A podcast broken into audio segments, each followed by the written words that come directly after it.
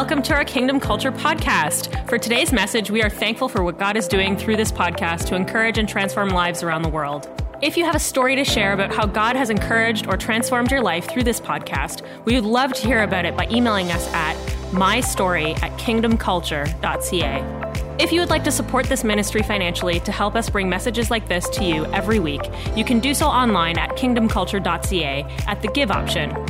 We also would love to connect with you on our social media on Instagram and Twitter at KC Ottawa and Facebook at Facebook slash Kingdom Culture Ottawa. We pray that you would experience God today and be encouraged through today's message. Enjoy.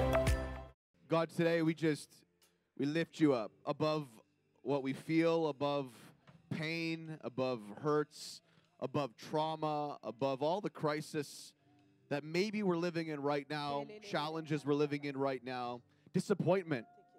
You know, disappointment is one of the things that will derail your worship the most. Ah, disappointment will derail your ability to be thankful, it will derail your ability to encourage yourself enough to even want to lift your hands. Why do we lift our hands? Well, first of all, the Bible says lift your hands when you're in the house of God. Because when you lift your hands, it's an outward physical expression of an inward surrender. Yeah. Yeah. If the police can get you to do it, then why can't God? And if you feel awkward about it, that's okay. We're here to break through. We're, we're here to we're here to break through. Hopefully you don't come to church for your ears to be tickled and leave like, oh, that was a nice little. Now I feel like I did my spiritual religious routine for the week. No, hopefully you come and you grow. You're challenged. You're equipped. I remember the first time I lifted my hands. Let me tell you, it wasn't in a room like this. It was in my bedroom by myself, and it was so awkward. You know why it was awkward? Because I was full of pride. And to lift my hands meant full surrender. That's what it meant. That's what it meant. To lift my hands, it was vulnerability.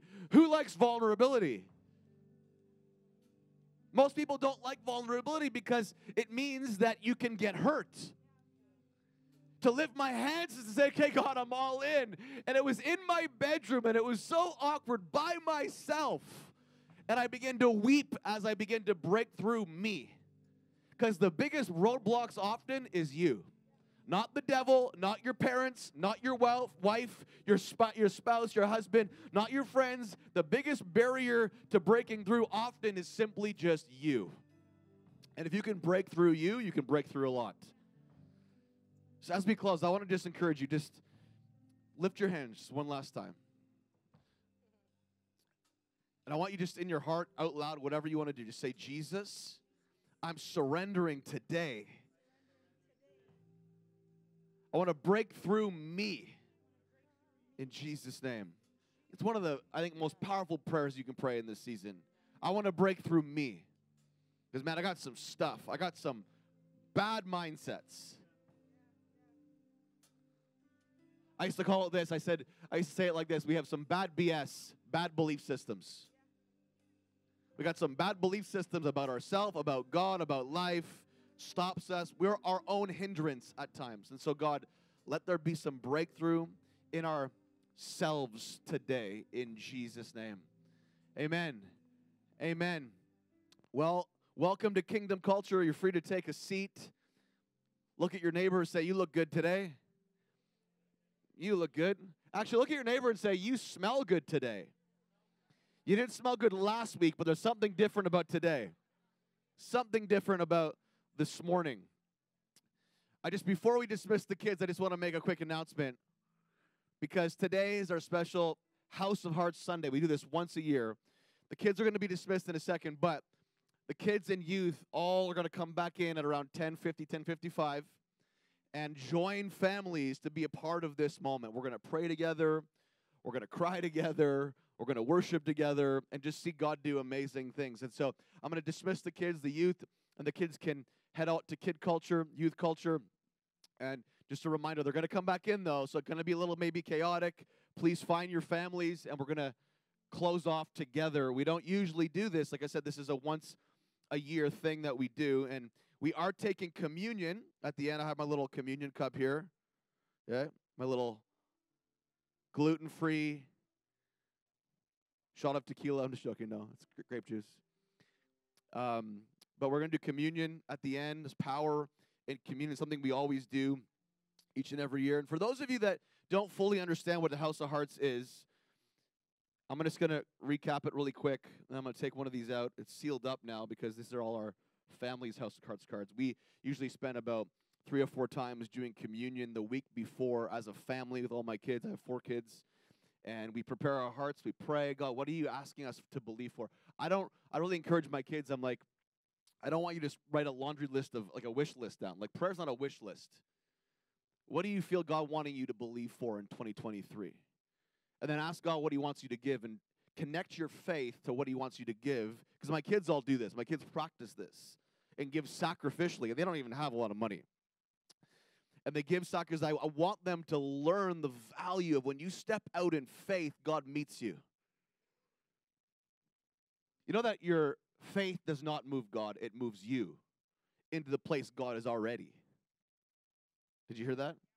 Faith doesn't move God, it moves you into the place you need to be to receive what He's already promised to give you. That, that takes the work out of it in the sense of we're, we're working to impress God, we're working to, to pull God's arm. No, no, we just move in faith. God's already there, just waiting for us. God was already on the water, waiting for Peter to get out of the boat. Peter's move to step out of the boat onto the water when Jesus said walk didn't move God, it moved Peter towards where Jesus already was. You follow me? And so these moments are like us stepping out of the boat and meeting God where He already is to fulfill what He's already promised He would fulfill.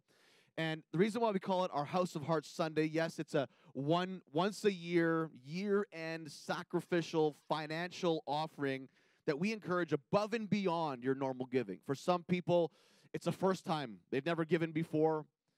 Uh, uh, and you know, biblically speaking, one of the main ways that we give to God is through His house. There's many different ways, and I, we can teach on this. And I have taught on this, and I teach on this.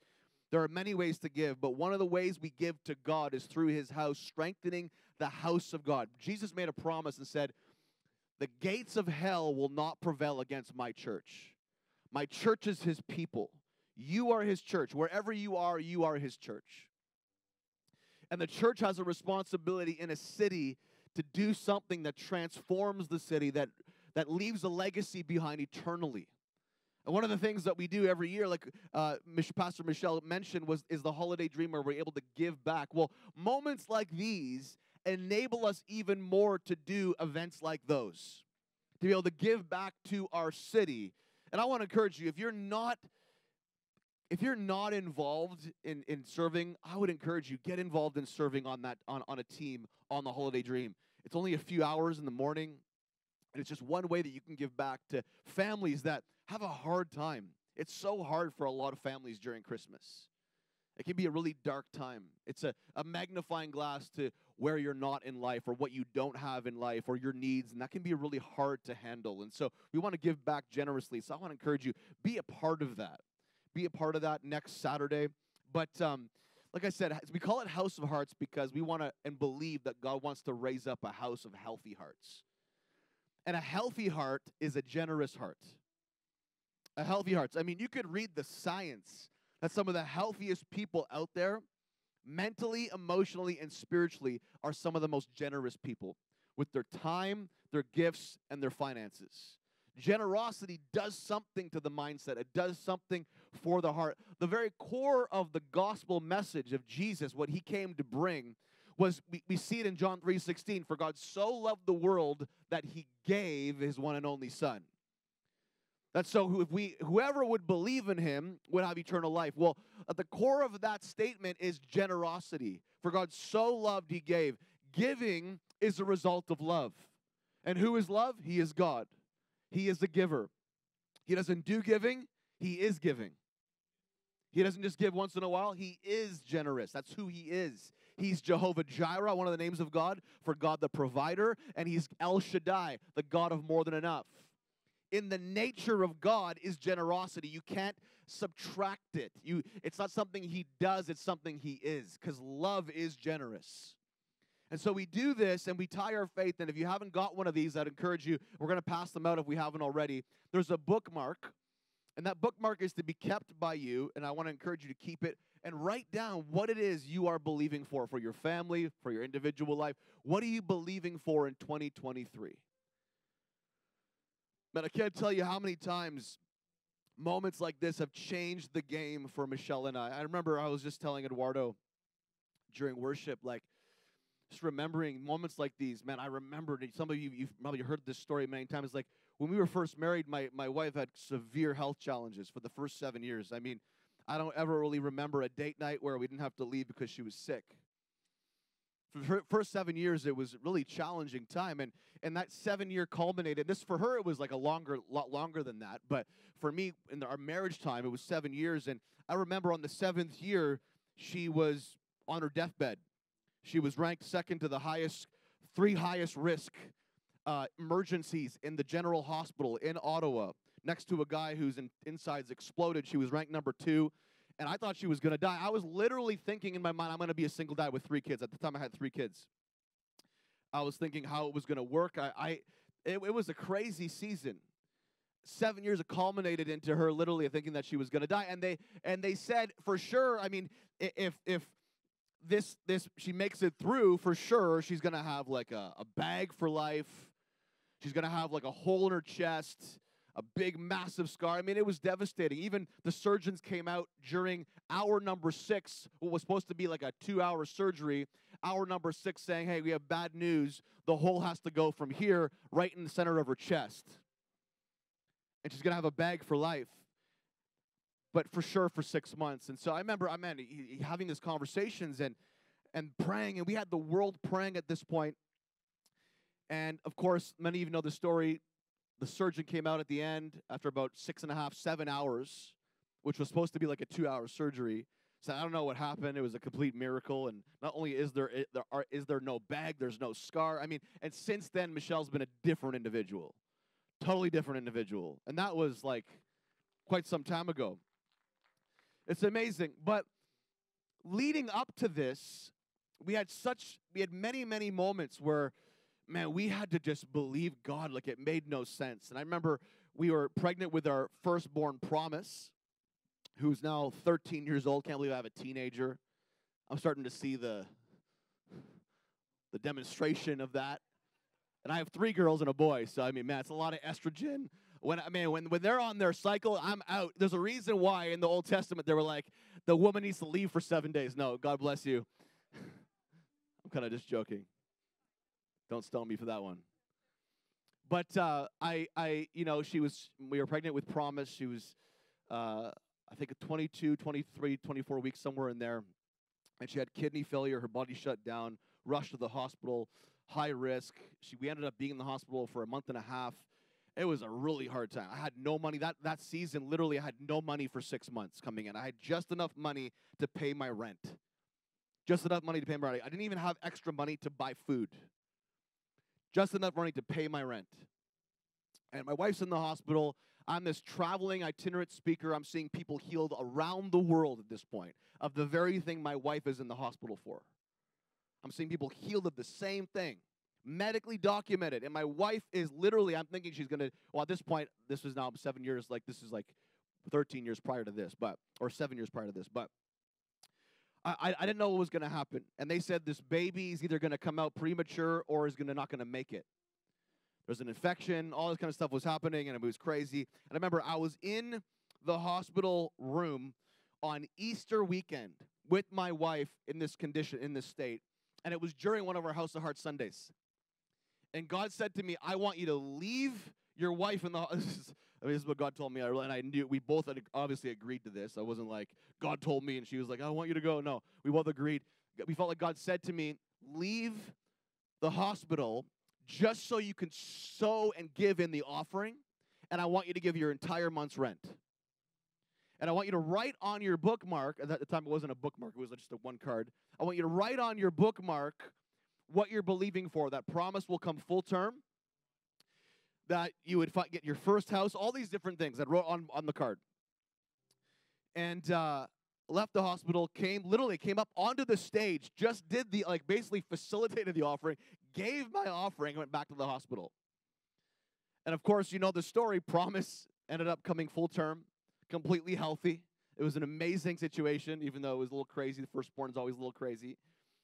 Full term. We got our first house that fall. I mean, the craziest miracles begin to begin at that point of crisis. And the reason why I say that is because some of the greatest breakthroughs you will ever experience in life will come in the sacrificial, spirit led moments of the craziest times of your life. Did you hear that? Is anybody here in the room right now? Some of the greatest breakthroughs in your life will come and be initiated when you're in the hardest of times in your life and you can be spirit led in your sacrifice in those moments. When it makes no sense, that's often when it makes the most sense to God. If that's something that I could write in a spiritual dictionary as the definition of faith, I would say two things. Faith is walking in the dark with your eyes closed. That's what it feels like. And it's really stepping out when it makes no sense because that's when it often makes the most sense to God. God's ways are higher than our ways, His thoughts are higher than our thoughts. And so you know, this is a very special Sunday. And at the end, there are many people in this room that are going to bring down a sacrificial gift above and beyond their normal giving. For some, it's going to start to trust God with their first 10% as we teach in Scripture. Talked about this two weeks ago or last week, and we're going to continue next week about honoring God with your first 10 and what that does for your spiritual life. And or for some, it's just, you know, a step in the right direction. Like I've never given before. I'm going to trust God. I'm going to step out. Families are going to come down married couples are going to come down, singles are going to come down, kids are a part of this. I mean, my kids, they see the breakthrough all the time. It's amazing. But remember this it's not about the size of your gift, it's about the size of your sacrifice. It's not about you comparing yourself to the others. Last night at, the, at my table, we were having communion as a family, and my, my, my one, one of my kids, I won't mention who it was, started weeping. And they felt like God said, I want you to do this. And it's like a big, the biggest gift that they've ever given. And, and makes no sense. And both Michelle and I were like, wow, that's crazy. But I'm, I'm, I believe this. You can't outgive God. If God really, you really believe God's the creator of all things, and He owns everything, and it's all His in the end, you can't outgive Him. So I just like, oh, that's awesome. And he, they, they began to weep, and, and, and then the others heard the number. They were like, oh, shoot, should I give more? And I'm like, no. I'm like, no, it's not about competing. It's not about who can give the most and about that. It's about the sacrifice for you. What feels right for you? What hurts maybe for you? What's the starting point or what's, you know, the leap that you need to make? Only you can decide that. But a sacrifice always feels like something. It's not a sacrifice if it's easy. Marriage is not easy, is it? Is anybody in the room? Friendships are not easy. Fulfilling your mandate in your career is not easy, right? There's lots of sacrifice that goes into it, isn't there? But the greatest rewards in life often come through the greatest sacrifices in life. And so, in this moment, we're gonna at the end we're gonna do communion, and we're gonna come down. We're gonna pray over everything, and it's gonna be, I just believe, a powerful, powerful time. And in light of this, we are in week five of our Heart Work series. Sunday series, and I've always said this, and I, I've said it every week up until now that heart work is hard work. If you're dealing with matters of the heart, you're dealing with matters of the heart, it's always hard. It's challenging, isn't it? Yeah, it's challenging. You're, we're here, right? We're here. I know it's comfy, I know it's dark in here. But this is what God is saying today. Some sacrifices are the sacrifices that are going to actually bridge the gap to the very thing that you're believing for. Romans 12, verse 1, let's go here for a second. Romans 12, verse 1 I beseech you, therefore, brethren, by the mercies of God, that you present your bodies as a living sacrifice, holy and acceptable to God, which is your reasonable service or your reasonable act of worship. I love this. He says, present your bodies, present your whole being. God wants your whole life as a sacrifice. It's not just a once in a moment a thing you do that, that that really honors God. It's your whole world, it's your whole life, it's your your perspectives, it's your time, it's your your emotional EQ, it's everything, it's all of you. He wants all of you. He present your bodies as living sacrifices. And in some translations, like I said, it says, this is your spiritual act of worship. When you present your whole being to God, this is one of the ways you worship. So, one of the ways we worship is in a moment like this, corporately together, which is I want all of you, I want all of your attention. It's not because I'm a narcissistic God, not because I need it, because I want to shape, mature, transform your heart to think bigger. And the only way to think bigger is to think about the one who is bigger than all things. So if I can get your attention through worship, like I said, not because I need it because he's a narcissistic God and needs this attention. No, he knows that when you think bigger to the one, towards the one that created you, you will live bigger. And some of us have been living small for too long. And so worship helps elevate our bigness in life. I know it's not a word, but it helps elevate our, our, our, our, our perspective of what could be for our life. Worship is so vital. In the Old Testament, under the Old Covenant, we would sacrifice stuff. We would sacrifice animals. We would sacrifice, bring an offering to God, and often it would be a blood sacrifice, and that would atone for our sin. And that was actually under the law, under the Old Covenant. But in the New Covenant, under the New Covenant of God's grace, guess what? We are now the sacrifice. We are the everyday, 24 hour a day walking sacrifice. Every day. Under the old, we offered something to God to atone, almost to get God's attention, because it was all about works. It was about the works to atone for your sin, to deal with the junk, to deal with the sin. And you needed a priest, a leader to stand in the gap for you to atone, to help you atone for your sin. But under the new covenant, our lives are now that offering. Now,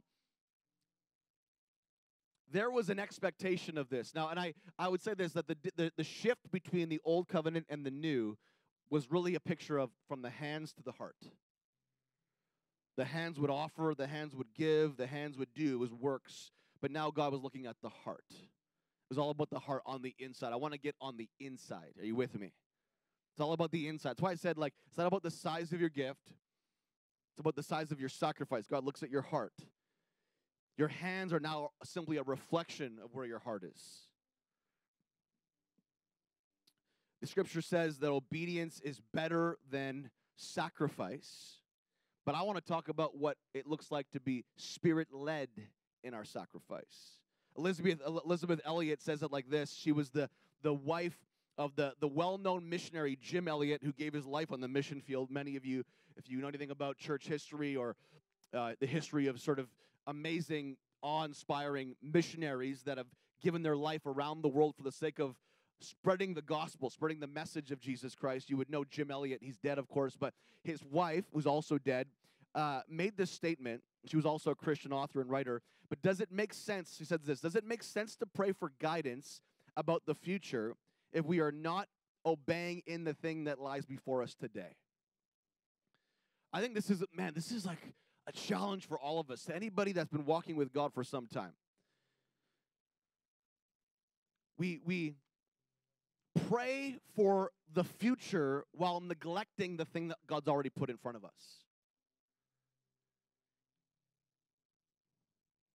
We, we, we, let me say it like this in context of the church community. We pray, God, let us have an impact on kids. But when we're given the opportunity to serve in our church with the kids, we're like, no, that's not part of it. No, no, I, am saying this from experience, like having conversations with people. I'm called to music, but I won't serve God in the house of God with the gift that God's given me in music. I just want the next thing. But I don't want to I don't want to lean into the thing that's right in front of me, staring at me, saying, hey, this could be a part of the preparation. So, so we get upset with God often when we don't get the thing that we were believing for down the line in the future. And God is like, how can you be upset when I've given you something in the now that you didn't steward? Because for you to get the thing you wanted in the future, I needed you to steward the now and the present, and you didn't do that. You didn't show up on time. You didn't give your all, you didn't put in, you didn't sow the seed, you didn't water the seed, you didn't put it in the right environment, you complained about it, you criticized it, and now you're mad at me saying God didn't fulfill his word. And the really the big thing is no, you didn't fulfill your word with the word that he gave you in the season you were in when it was offered to you. You rejected it, saying, I would rather have the future than the present. Man, I have these conversations all the time with people where, where we're constantly trying to get over here when God's like, I'm right here, Sean. Like, no, you want this over here, but Sean, that's not where I am yet in your life. I'm right here. And until you get this, there were things on my House of Hearts card this year that I just that I prayed for for a long time. That almost every year I put on my House of Hearts card that I couldn't put on my House of Hearts card this year. Even though I still believing for it, just couldn't do it. Because I know there are things that if I can get this right, that thing will happen. You tracking with me? Matthew 6, verse 33 Pursue, seek first the kingdom and his righteousness, and all these things that really you need and are for you will just come knocking at your door. I want to encourage us to be present minded. Yes, be future minded, but not at the expense of sacrificing the present. What is in front of you right now that God's called you to be obedient in? And maybe there's some sacrifice that has to happen in the current season of what He's put in front of you before He elevates, promotes, and leads you to the next thing. Let me say it like this partial obedience is disobedience. Because a, lot of us, well, like, I'm obedient, but I'm like, I'm, and obedient is like a, in this cancel culture world we live in, sounds so like obedient, like I'm a slave. No, it's just simply surrendering. It's simply just being uh, in, in a, at a place of surrendering to God, following God's plan, being led by the Spirit every day. Like, where is God leading me? That's simply obedience. It's simply just surrendering my time, my will, my emotions, my mind, everything to Him, saying, God, wherever you lead me, I'm going. Like, I'm going on the track that you are, I'm on your train. I want to be on the God train. That's where I want to be. And sometimes we are half in and half out, and we expect the same result as those that are all in. I think this also is with community, you guys. I'm just going to be fully honest here. Like, so many people come into church, they come, they attend church, and they leave. They feel like nobody talks to them, or they have no connections, they have no relationships. And yeah, sometimes there's failure on our part, on every church's part. you get missed, and it, that's unfortunate, and it's a sad reality. And it's like everywhere you go, it's really hard to never miss all the time 100% to hit the target to make sure everybody feels connected and and you know we can engage with everybody but here's the reality if you're just attending and not putting yourself out there maybe in a connect group or on team it's going to be a lot harder for you to have longevity in these relationships because you're just attending so you just every once in a while it's sporadic and now we have a church culture that comes only every once every six weeks like if everybody as part of our church came every single week, the place would be probably uh, almost full. But people come sporadically. And I'm not knocking that. If you need to do that because your job, whatever, I'm just saying that, like, imagine, imagine we were could be in a season where we were all in on something. I guarantee you would see the result, the full result of it. The full result of it. And all in for you may not be all in for somebody else. I'm just saying if you have 10 minutes to give, you give 110% in those 10 minutes. That's what all in looks like. All in doesn't look like 24 hours a day, seven days a week. That's all I'm thinking about. No, that's not what I'm talking about. I'm talking about if you've committed to 10 minutes of your time with your wife every week to have coffee every lunchtime, you're all in in those 10 minutes. That's what all in looks like. Someone needs to hear this today. So, partial obedience really is disobedience, or even delayed obedience is disobedience. How many of us, we hear God speak like things back in March that we needed to do, maybe in our relationship with God, and now we're just getting around to it now? Delayed obedience has a missed result always. Delayed obedience is disobedience in the end. God wants to raise up a culture that's quick to respond to Him and surrender. Do you believe that? So I'm talking about spirit led sacrifice in this short time. Spirit led sacrifice. We're offering our bodies. You know, sa- sacrifice smells like something. Look to your neighbor and say, You smell good. I smell sacrifice on you. I'm seeing it in my kids. I'm like looking at them. I'm like, man, I'm so. I, I know that we are intentional, but I, know it's by God's grace. Some of the things that are happening spiritually in, in their lives, I'm like, I, I don't feel like we did it, did that. We facilitate and we do our best to model, and we mess up and we miss it all the time, and, and yet they're still so incredible in so many different ways, and they're growing in their relationship with God. But I'm smelling on their lives this new, amazing presence of God on their lives because they're practicing this stuff. You know, oftentimes throughout Scripture, when people would give an offering to God, God's response would be, It smells like a sweet aroma to me. Like your life smells good to me. I remember that I was in uh, LA years ago, and I, I, I love cologne. How many like cologne and perfume? Maybe some of you don't. Anybody in the house? It's just me, eh? I'm, I'm the weird one, or what? I love smells. I just love I love good smells. I, I always have, and and um, maybe it's because when I was young, I have this memory of my dad giving me like obsession cologne when I was like five. Remember Calvin Klein obsession? Remember?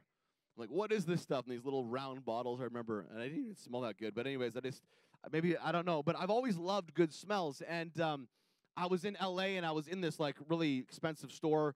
We are, we were like um, just shopping around with some leaders. We were gathering as a as a leadership team from around the world in LA, and we were at this store and we are just browsing around the mall. And there was this one really expensive store. We just kind of popped in, and I was looking at Tom Ford cologne. Anybody heard of Tom Ford cologne perfume? Yeah, it's really expensive. It's like between 300 and 800 bucks depending on what you're buying and i've never actually bought tom ford cologne I'm like i can't justify spending that much money on cologne you know uh, even though it smells good and i would love to but i just can't justify spending that much money on cologne and uh, i was looking at it i was just trying it smelling it i'm like oh it smells so good and a buddy of mine walks by who is part of our leaders group from dubai and everybody knows that if you're in dubai you're really wealthy i guess but he's actually a pastor in dubai and uh, what's that Zero income tax, yeah.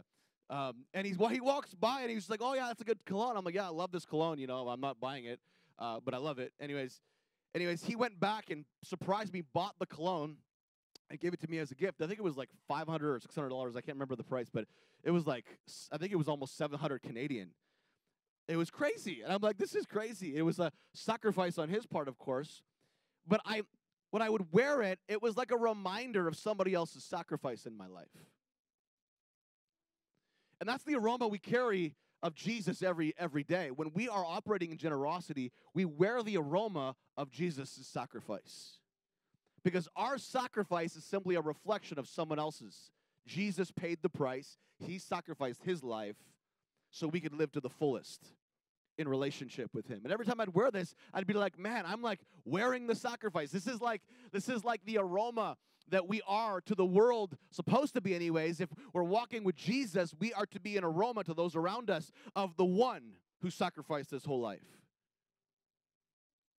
I'm hearing some amens. I'm hearing some. I'm hearing some people in here. It's very, very calm today. But we want this smell, don't we, in our family, in our houses, in our relationships, in our careers. We want this smell, the smell of sacrifice. And there's two stories, and I'm just going to read them quick, and we're going to dive into communion. But they're it's funny because the two last, according to John and Mark, the two last actual recorded stories of events that happened outside of you know Jesus coming into Jerusalem, preparing for his crucifixion, having the Last Supper. The two last stories, you know what they were? They were about radical offerings. Two radical offerings were recorded right before the greatest sacrifice that humanity has ever known took place. And those two last stories recorded in Scripture preceded the greatest sacrifice that ever was made. And the first story is basically coming out of John chapter 11, where Lazarus is raised from the dead, Martha's brother, Mary's brother. Jesus raises Lazarus from the dead radical moment of healing, restoration. And then flip to John 12, and now they're hanging out, they're having a meal together. Six days before Passover, verse 1, Jesus arrives in Bethany, the home of Lazarus, the man he had raised from the dead. A dinner was prepared in Jesus' honor. Martha served. Lazarus was among those who ate with them. Then Mary took, you know this story, a 12 ounce jar of Tom Ford perfume from the essence of nard, and she anointed Jesus' feet with it, wiping his feet with her hair. Listen to this the house was filled with the fragrance. Fragrance of what? Sacrifice. This is my prayer for this house every single year. Every time we do moments like this, not just in moments like this, throughout the year, my prayer is that God would raise up houses of God, churches around the city that would smell like sacrifice. The house was filled with the fragrance. Listen to this, verse 4. But Judas Iscariot, the disciple who would soon betray him, said that perfume was worth a year's wages between 40 and 50K, just for our understanding today. Forty and fifty thousand dollars. Imagine a fifty thousand dollar bottle of perfume wasted on the feet of the dirtiest part. The dirtiest part of someone's body was the feet in that culture.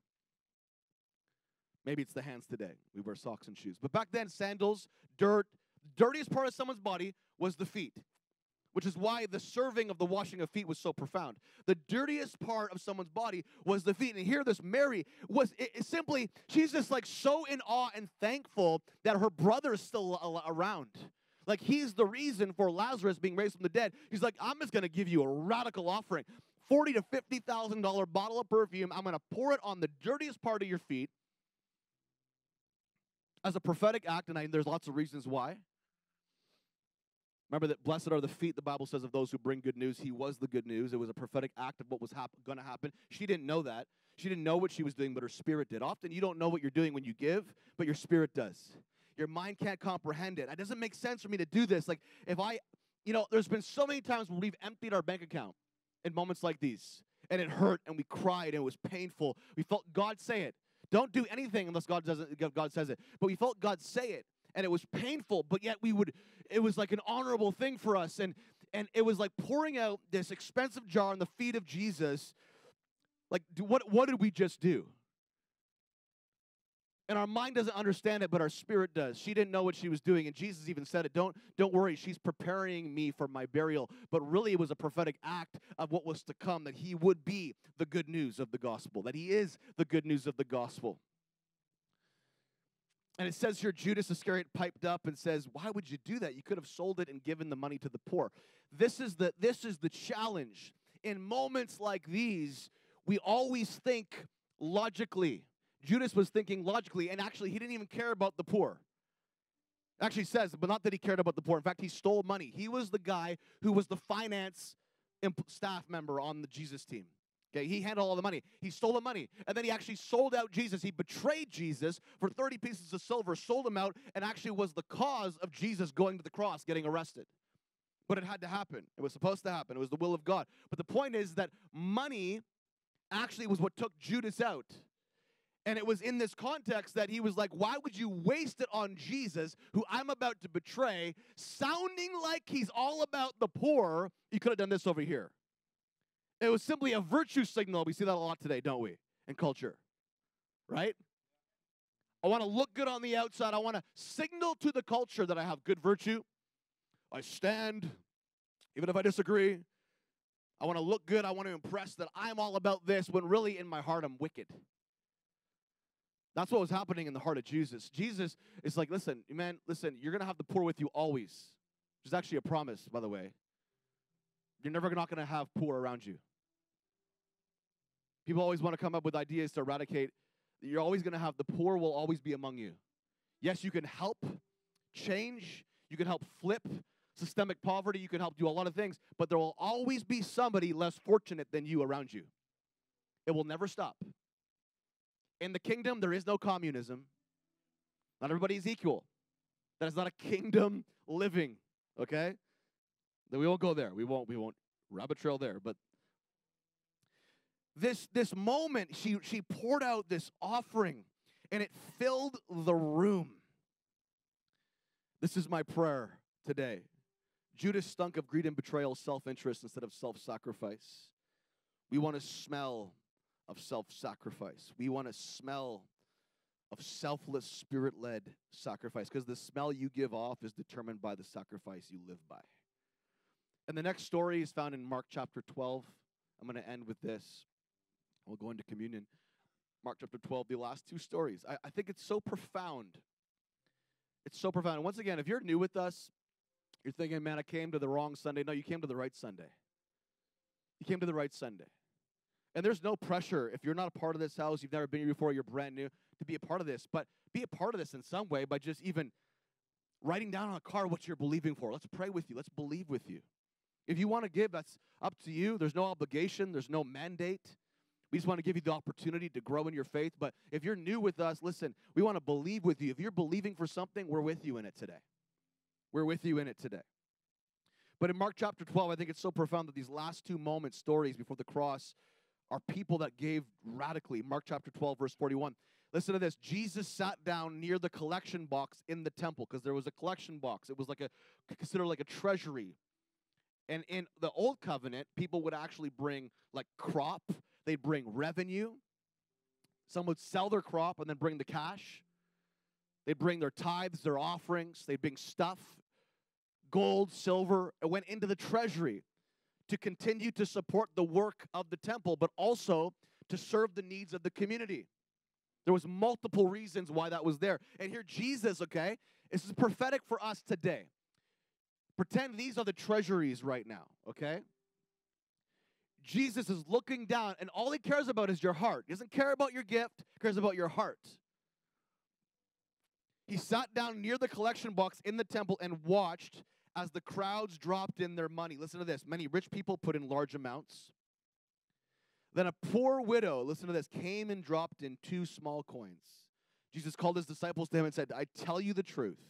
The poor widow, this poor widow has given more than all the others who are making contributions for they gave a tiny part of their surplus, but she, poor as she is, gave everything she had to live on. Is that, is that not radical sacrifice? Is that not radical sacrifice? Okay, the point is this she gave less than everybody. But in God's eyes, she gave more because she gave sacrificially. She was giving her heart when her heart was being represented in the sacrifice. And so he's like, listen, they gave out of their surplus. It doesn't even feel like anything for them. It's easy to give out of your surplus. It's easy to give out of your surplus. Let me just say this the more wealth you have, the harder it will be for you to give the less you have, the easier it is to give because you have less to lose. The more you have, the harder it is. And if you can learn this trajectory and grow piece by piece, play by play, step by step, as you grow in your wealth and you operate in these principles, it will get and stay easier. But God looked at this widow and said, and told the disciples, it was like actually a, a discipleship moment, like she gave sacrificially. Because it wasn't about the size of the gift, it was about the size of the sacrifice. Interesting because we come into this moment of communion, we come into this moment of communion. Actually, before we go there, I'm going to read one last verse to you, speaking about just the power of generosity and what it does for God. Philippians chapter 4, verse 18 says, And now I have, I have it all and keep and I keep getting more. The gifts you sent with Epaphroditus were more than enough, like a sweet smelling sacrifice roasting on the altar, filling the air with fragrance, pleasing God to no end. You can be sure that God will take care. Of this is a promise for you. You can be sure that God will take care of everything you need. His generosity exceeding even yours in the glory that pours from Jesus. It's a promise. God will take care of everything you need when you begin to trust Him. Put Him first.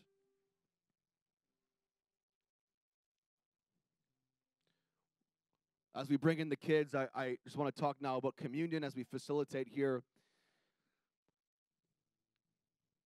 Communion, the Lord's Supper, this, this thing we're going to do right now, the Catholics call it the Eucharist because it's actually the word thanks in that context actually is the word Eucharistio. It's where we get the word Eucharist from, the partaking of the Lord's Supper, the bread and the wine, the cracker, whatever it is for you.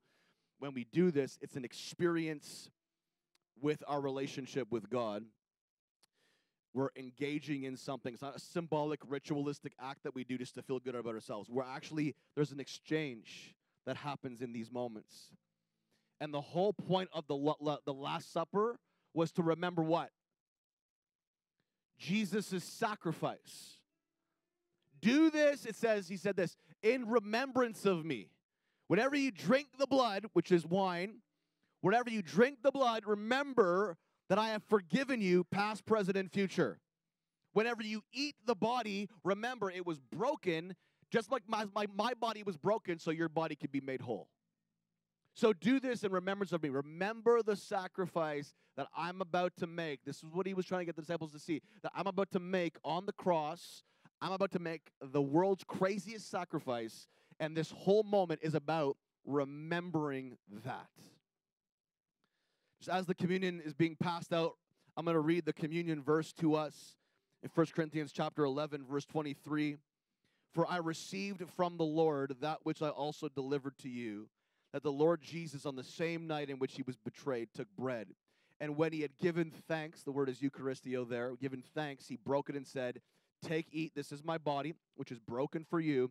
Do this in remembrance of me.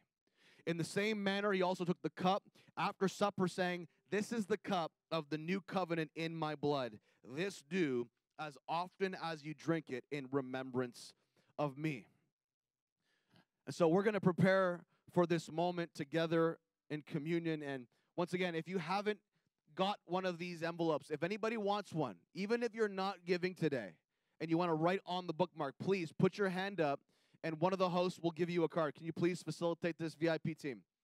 You see the hands up? Please give them a, a House of Hearts card. Could someone just confirm that we're making this happen? All these hands. All these hands. Okay. So as it's being passed out, how we're going to do this, I'm just going to bring some more. Keep your hands up, please, guys, so our VIP team can quickly see who needs the cards.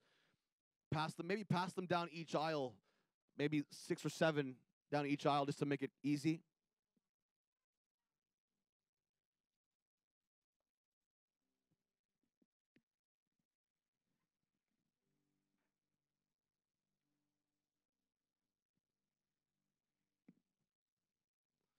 What we're going to do is we're going to do um, communion together. Don't take it yet. We're going to pray. I want to encourage you. I hope that if you already have your card with you and you brought it with you, you've already written down everything, you've sealed it up.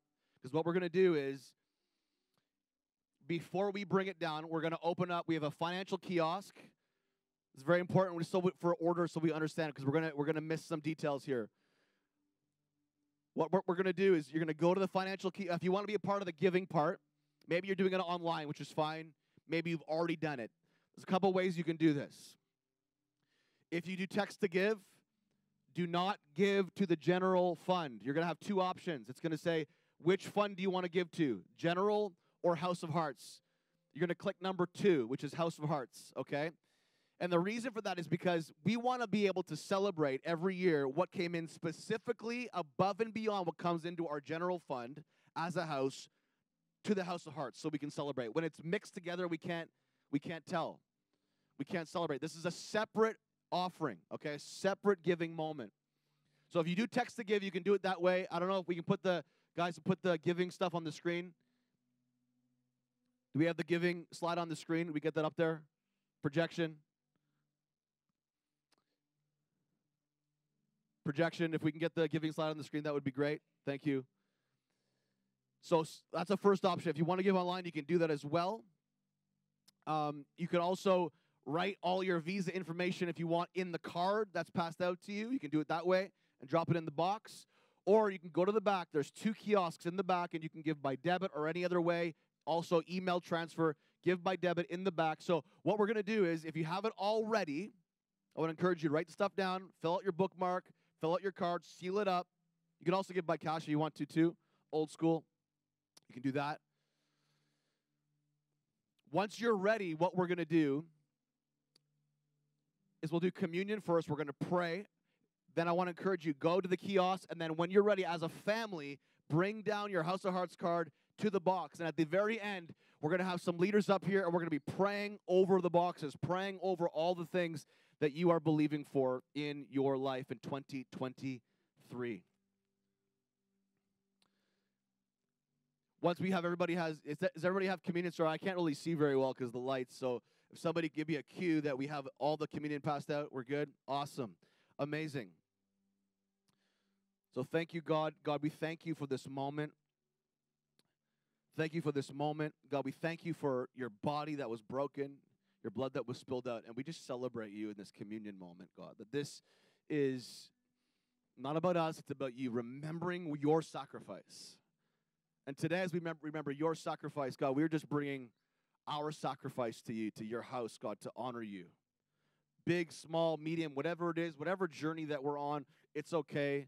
Or maybe we're just believing for something. We're not sure what's going on here. We don't want to be a part of it, but we want to be a part of believing for the things that are in our heart for 2023, God. Whatever it is, God, we just pray that in this moment you would just do an amazing work in our heart. As we take communion, God, I pray that you would heal bodies that you would remind us that we've been forgiven past, present, and future. You'd lift the shame. You'd lift the condemnation. You'd lift the unnecessary weights of anxiety that we're carrying. God, you'd lift all these burdens, lift all these things that are holding us back. God, I pray that if there's anybody in this room that has never stepped into knowing you in relationship, that today would be that day.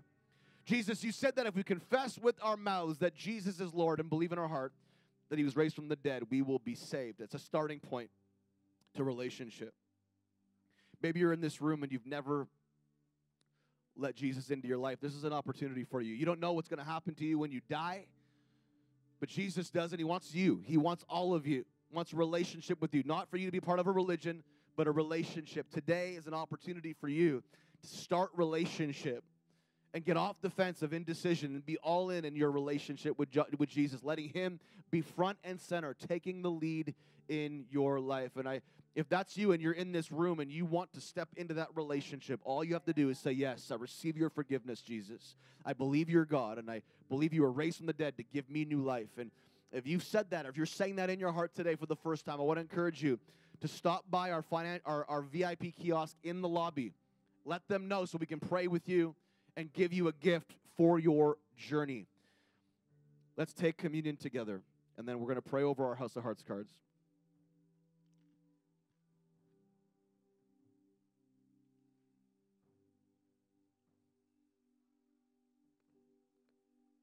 when you're ready, stand up with your family, your spouse, maybe individually, and I want you to hold your card in your hand before you go to the kiosk, before you drop it at the bottom here.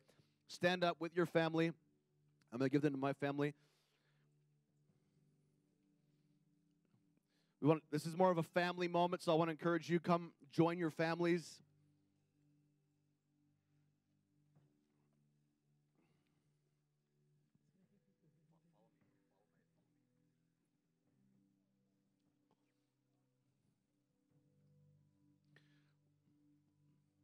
Once you have your card, just stand up, hold it in your hand. Hold it in your hand. I'm just going to give a little bit more time for those of you that need it.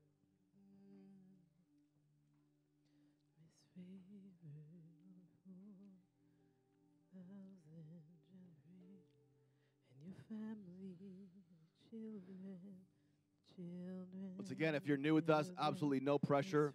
You came on a very important Sunday for the house, a very different, distinct, specific Sunday, but I just believe that God is going to do amazing things in and through your life, despite this is going to be an amazing, amazing year for you. So once you're ready, just hold it in your hand. God, we pray.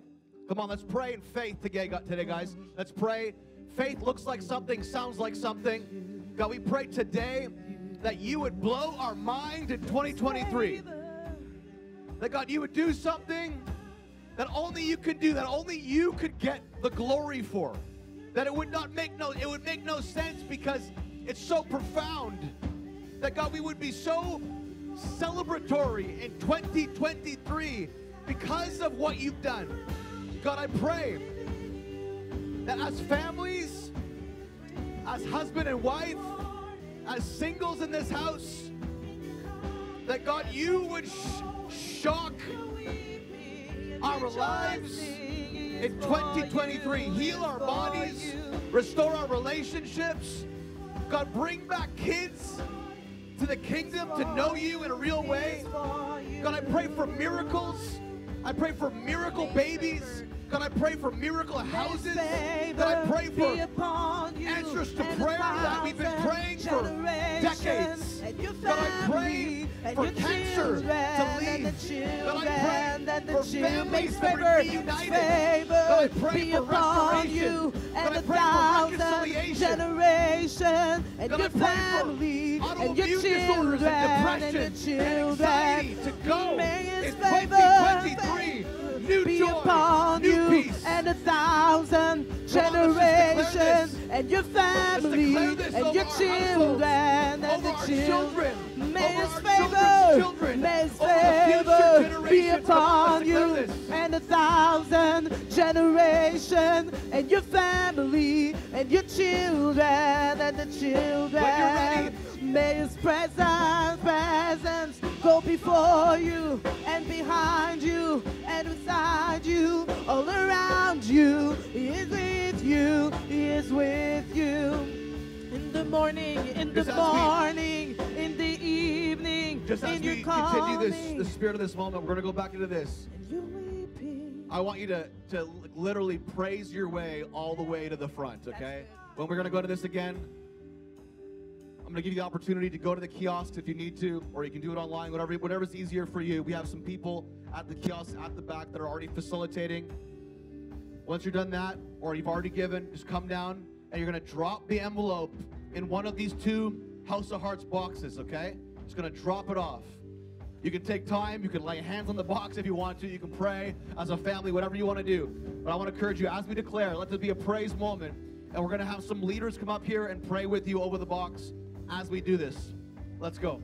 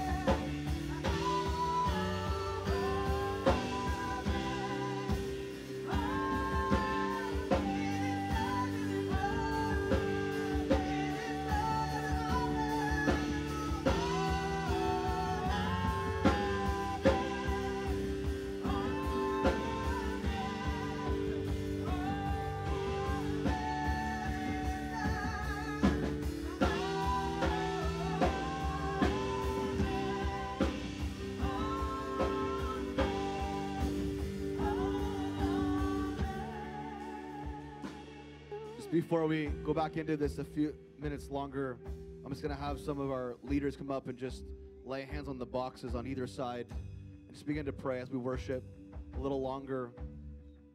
I just want to say this too, like, we're gonna if, if you feel like you need to pray about this and you you were kind of like you didn't know this was happening, we're gonna have this available for the next basically until the 18th. Our last Sunday of the year in person. We'll have it available, but technically speaking, you could be a part of this all the way up till December 31st, the end of the tax year. Uh, we do it that way so we can calculate in that calendar year, in that tax year, what came in for the House of Hearts special year end offering. So you have an opportunity if you still want to, and you weren't a part of this. But as we begin to worship, I just, our, our heart and our faith as a house is to partner with your faith this year. And I want to say this that this moment, a lot of people don't realize this, like they write a thing down on their bookmark and they kind of put it in the back in their library, they forget about it.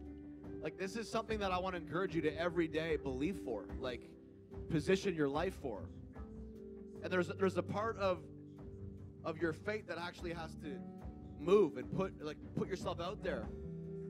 Stretch yourself, put yourself out there, believe, position yourself, and see what God will do. Don't just forget about it as a one-time thing and then look back, you know, 12 months later and say, "Wow, it didn't happen," or "It did happen." Like celebrate the process that every day you get to continue to believe. So let's just go back into worship as we pray. And as we're continuing to worship, we're going to officially dismiss the experience. If you need to go, God bless you. Stick around though. Love to chat with you. Love to spend some time with you. But just, hey, pray with the person you came with. You came with somebody, just take some time to pray with each other. Maybe your spouse, your family, or your neighbor. Ask them if you can pray for them. Just take some time just to connect a little longer before you exit. But God bless you. We will see you next week. Hopefully, we'll see you at the Holiday Dream on Saturday.